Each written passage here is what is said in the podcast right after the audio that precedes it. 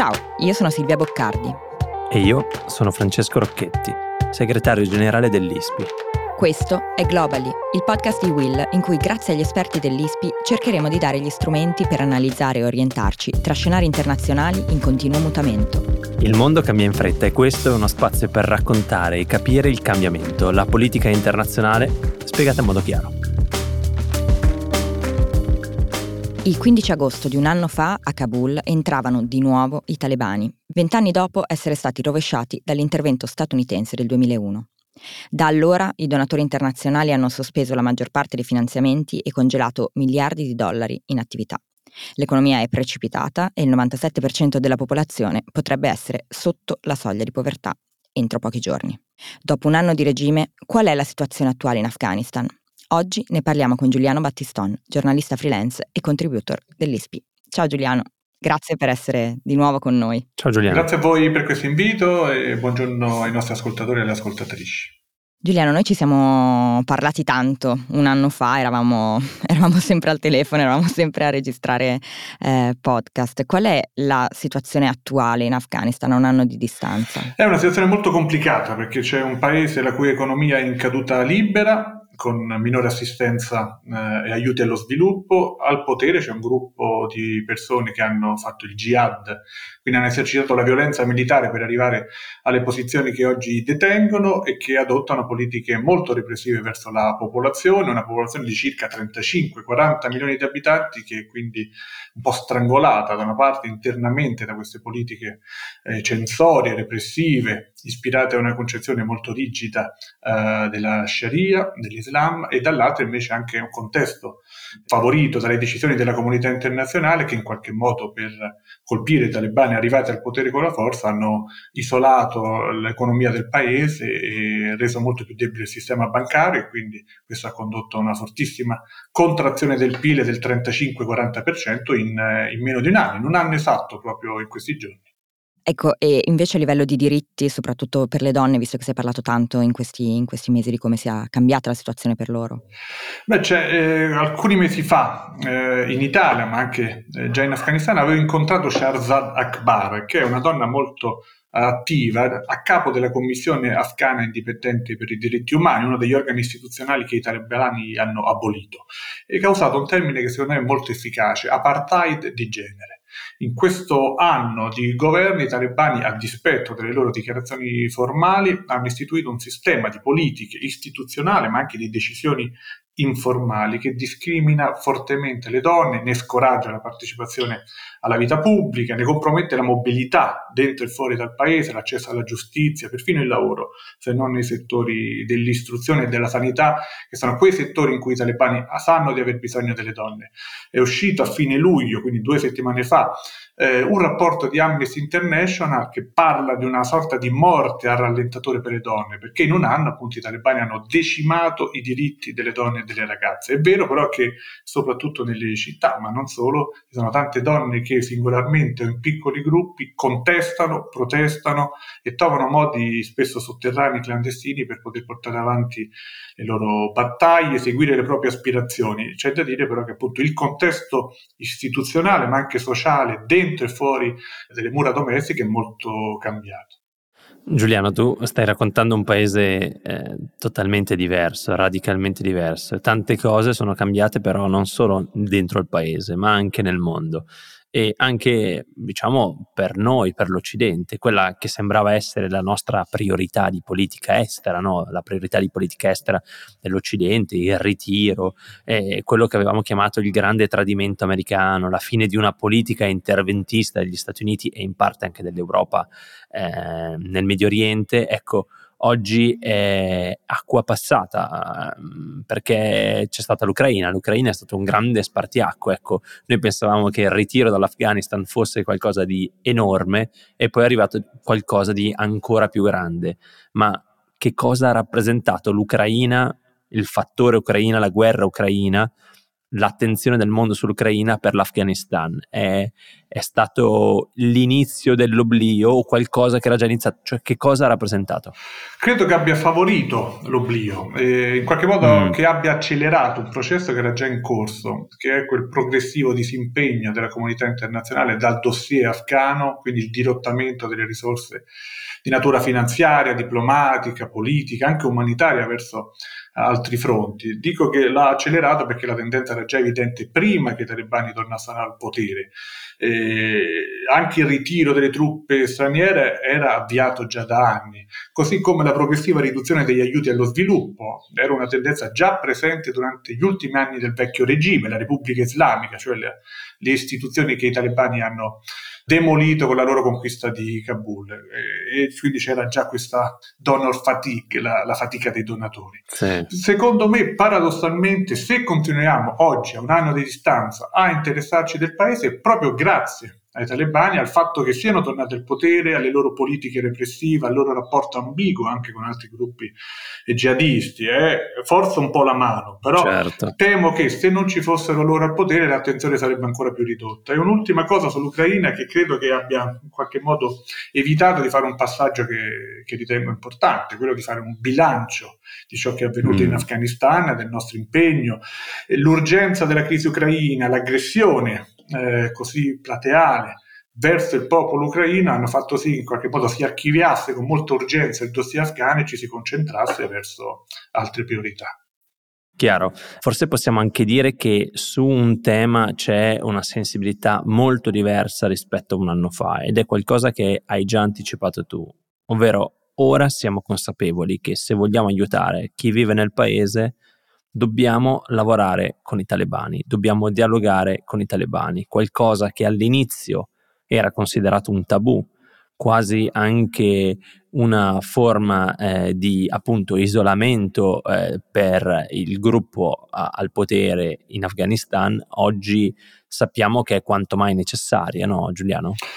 Sì, ehm, diciamo che il nodo di, di, come interloquire, di come trattare i talebani con i talebani è cruciale. Oggi, a un anno di distanza dalla loro presa di, di, del potere, ancora più di prima. Eh, e non solo per gli attori regionali che in qualche modo per, per necessità, per prossimità geografica, sono costretti a dialogarci, ma anche per le cancellerie occidentali che ormai riconoscono apertamente la necessità di dialogare con i talebani. Quello che però è più difficile capire è e su cui anche ci sono un po' più di divisioni, è come dialogare per ottenere che cosa.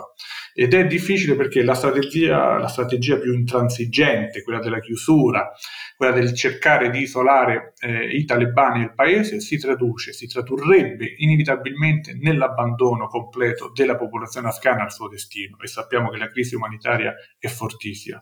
Ma dall'altro canto la strategia di flessibilità, di apertura, di dialogo, di progressive concessioni, non ha ottenuto molto, anzi direi quasi niente, perché le politiche dei talebani sono ancora molto condizionate da preoccupazioni di tenuta interna e lo dimostra un fatto in particolare, quel dietrofronte che c'è stato il 23 marzo scorso, di cui forse ah, i sì. nostri ascoltatori si ricordano, perché prima c'è stato l'annuncio della riapertura delle scuole superiori femminili e poi invece lo stesso giorno sì. quell'apertura è stata um, revocata. Secondo me il dato politico però è che la comunità internazionale, anche se nessuno lo dice apertamente, sia gli attori regionali che quelli internazionali, temono il collasso dell'Emirato, perché eh, sanno sì. che se crolla anche l'Emirato ne emerge un caos ancora più pericoloso. Quando, non c'è nessuno eh, dietro di loro. Non c'è nessuno dietro di loro che possa tenere insieme tutti i pezzi di un paese che ha una fortissima dipendenza economica dall'esterno, pochissime risorse interne e che viene da 40 anni e più di conflitto. Ecco, a proposito di, diciamo, attori coinvolti, a un anno quindi dal ritiro di queste forze statunitensi che sono state anche accusate appunto di, di, di aver in qualche modo provocato eh, l'arrivo dei talebani no? e la presa del paese da parte dei talebani, ehm, qual è la posizione americana, statunitense su quello che sta succedendo nel paese e qual è il coinvolgimento anche delle forze armate, del, del governo Biden? Ma oggi la posizione dell'amministrazione Biden è molto più pragmatica eh, anche realistica, credo, rispetto a quello di un anno fa, quando la debacle del ritiro, che è stato segnato, come ci ricordiamo molto bene, dalle scene drammatiche all'aeroporto di Kabul, quindi ah, un sì. fallimento politico in diretta mondiale, Chiaro. hanno fortemente scosso le certezze del presidente Biden, che ancora pochi giorni prima di quei giorni della metà di agosto dello scorso anno si diceva convinto che non sarebbe mai accaduto. E, invece nei mesi scorsi progressivamente sono stati fatti passi in avanti di un'apertura eh, graduale. Il rappresentante speciale per l'Afghanistan, Thomas West, ha incontrato più volte i talebani e hanno parlato in particolare di due aspetti. Il primo è il controterrorismo, su cui i talebani si erano impegnati con il famoso accordo di Doha firmato nel febbraio 2020. E, e, poi la questione dei danari, perché appunto per vent'anni l'Afghanistan è stato talmente dipendente dagli stranieri, in particolare dall'Occidente, che Washington rimane un attore eh, importantissimo come decisore politico. E c'è una questione politica, finanziaria, anche etica, che riguarda le riserve della Banca Centrale Afghana, che sono congelate alla Federal Reserve di New York, sono circa 7 miliardi di, di dollari. I talebani li chiedono indietro, rivendicano la sovranità su quei denari che sono della banca centrale. Washington all'inizio, proprio per, per, per spiegare ai nostri ascoltatori quanto sia cambiata, all'inizio era molto intransigente, molto riluttante, ora invece dentro l'amministrazione Biden ci sono voci sempre più esplicite che riconoscono come indispensabile il ritorno eh, di quei danari al paese proprio per alleviare la crisi umanitaria. Il nodo però rimane come restituirli eh, per rafforzare e eh, sostenere la popolazione senza però eh, rafforzare i talebani. È un bel nodo da sciogliere che nessuno ancora è riuscito a sciogliere.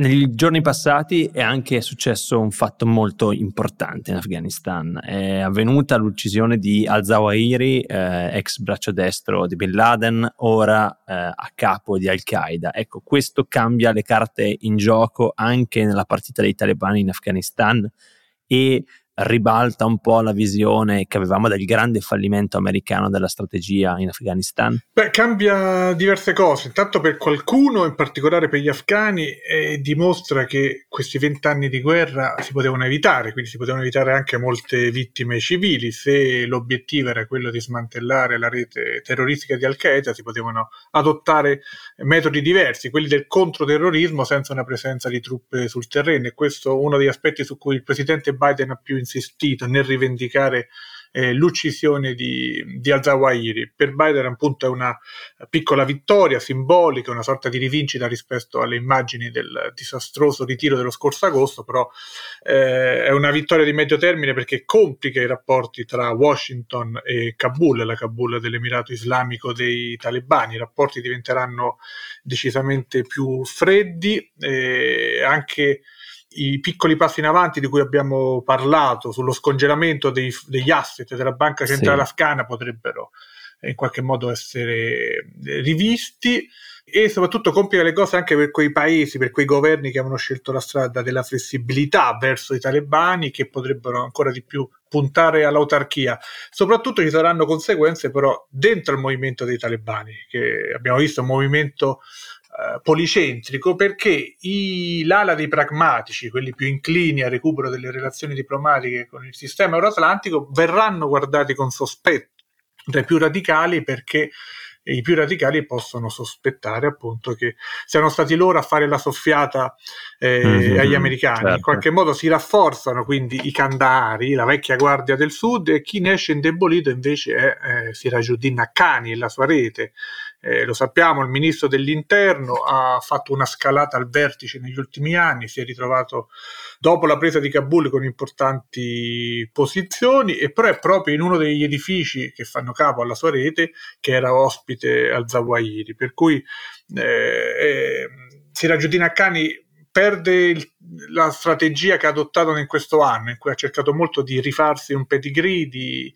farsi anche mediatore tra il governo pakistano e i talebani pakistani mm-hmm. appunto ha cercato di, di, accreditarsi con la comunità internazionale poi però nel centro di Kabul nel quartiere residenziale di Shirpur in un edificio che appartiene agli Haqqani eh, viene ritrovato Ayman al-Zawahiri numero uno di Al-Qaeda è un bel danno di reputazione e di immagine per i talebani in particolare per Sirajuddin Haqqani a meno che come dicono alcuni rumor però sappiamo bene che in Afghanistan, l'Afghanistan è un paese di molte voci e spesso poco attendibile, per qualcuno Una delle versioni potrebbe essere che perfino gli afghani potrebbero aver venduto al Zawahiri su pressione di Islamabad perché il governo pakistano ha disperato bisogno di un nuovo prestito dal Fondo Monetario Internazionale per evitare il default che potrebbe essere consentito dietro pressione di Washington che porta a casa un successo simbolico. Queste però sono le voci che arrivano da Kabul e che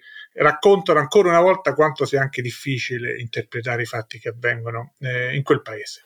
Grazie Giuliano, io per chiudere ti faccio una domanda da un milione di dollari, ehm, ovvero tu, c- abbiamo parlato abbastanza di, di, come il paese è cambiato in quest'anno, eh, di come il paese per molti versi è cambiato in peggio, è qualcosa che eh, diciamo era facile da prevedere e noi tutti abbastanza l'avevamo previsto già l'anno scorso quando il, il, il grande Q era in corso. Um, secondo te quanto resteranno i talebani in Afghanistan? Quanto sono destinati a restare? Quanto sono destinati a reggere? Beh, tanto evito, eviterei di, di, fare previsione perché insomma tutte le previsioni eh. sull'Afghanistan sono dimostrate piuttosto fallaci. No, ma anche senza anni. Senza però, fare previsioni, dire... devo dire che dipende da molti fattori. Intanto questo primo anno di governo è andato meno male di quanto pensassero da una parte perché hanno eh, dimostrato di saper gestire la macchina amministrativa statuale, di occupare le posizioni, di controllare il territorio, eh, mentre rimane molto problematico anche di, di, di, estrarre risorse, profitti, introiti attraverso la tassazione, attraverso il controllo dei nodi delle frontiere, che non a caso sono stati i primi ad essere occupati, conquistati durante l'avanzata della scorsa estate. E, però rimane questo nodo centrale che secondo me rende debole dal punto di vista politico eh, il, il potere dei talebani, cioè il fatto del rapporto con la società, una società appunto molto diversa da quella eh, del primo Emirato durante gli anni 90, una società che scalpita, che sempre più accetta malvolentieri le politiche dei talebani. Mm. Molto spesso io nei, nei due viaggi che ho condotto con i talebani al potere, a maggio e poi nel novembre del 2021, sempre più spesso mi sono sentito ripetere quanto i talebani stiano perdendo anche l'occasione di conquistare, guadagnare quella fiducia che, che, che, avrebbero potuto avere da una parte della popolazione con politiche discriminatorie, repressive, anche perché gli sono state fatte tante promesse che poi non sono state mantenute. Sì, uh, de- devo, sì i talebani diciamo, continuano ad avere questo doppio registro, continuano a dire noi manteniamo le promesse, abbiamo fatto una politica di apertura, di riconciliazione che mai era stata fatta, però poi se si vanno a vedere i dati delle organizzazioni che monitorano con difficoltà i diritti umani, ci sono sparizioni forzate, eh, ci sono arresti arbitrari, ci sono eh, omicidi extragiudiziali e c'è soprattutto una fortissima chiusura degli spazi di libertà di espressione eh, e di parola. Questa è una delle conquiste dell'Afghanistan che gli afghani vogliono mantenere. Questo secondo me il rapporto con la società afghana in particolare indebolisce sulla lunga durata il, il regime dei talebani. Beh, quindi insomma non mi hai risposto, ma un po' ci hai risposto, dai. Grazie. ma questo è tipico eh, delle sì, domande sì. da un milione di dollari. Eh, no, poi, poi come così. tu dicevi giustamente, eh. tutte le previsioni sull'Afghanistan sono andate tradite, sono state tradite dai fatti, quindi meglio non farle per non essere ancora una volta traditi, dicendo durerà breve tempo perché sta andando così male e poi invece fra 15 anni saremo qua con Barba Bianca, ancora più Barba Bianca. Va bene, Giuliano, grazie per, questa, per, questo tuo tempo con noi grazie e per mille. averci raccontato ancora una volta a un anno di distanza che cosa è cambiato in Afghanistan dopo l'arrivo dell'Italia. Grazie a voi. Ciao.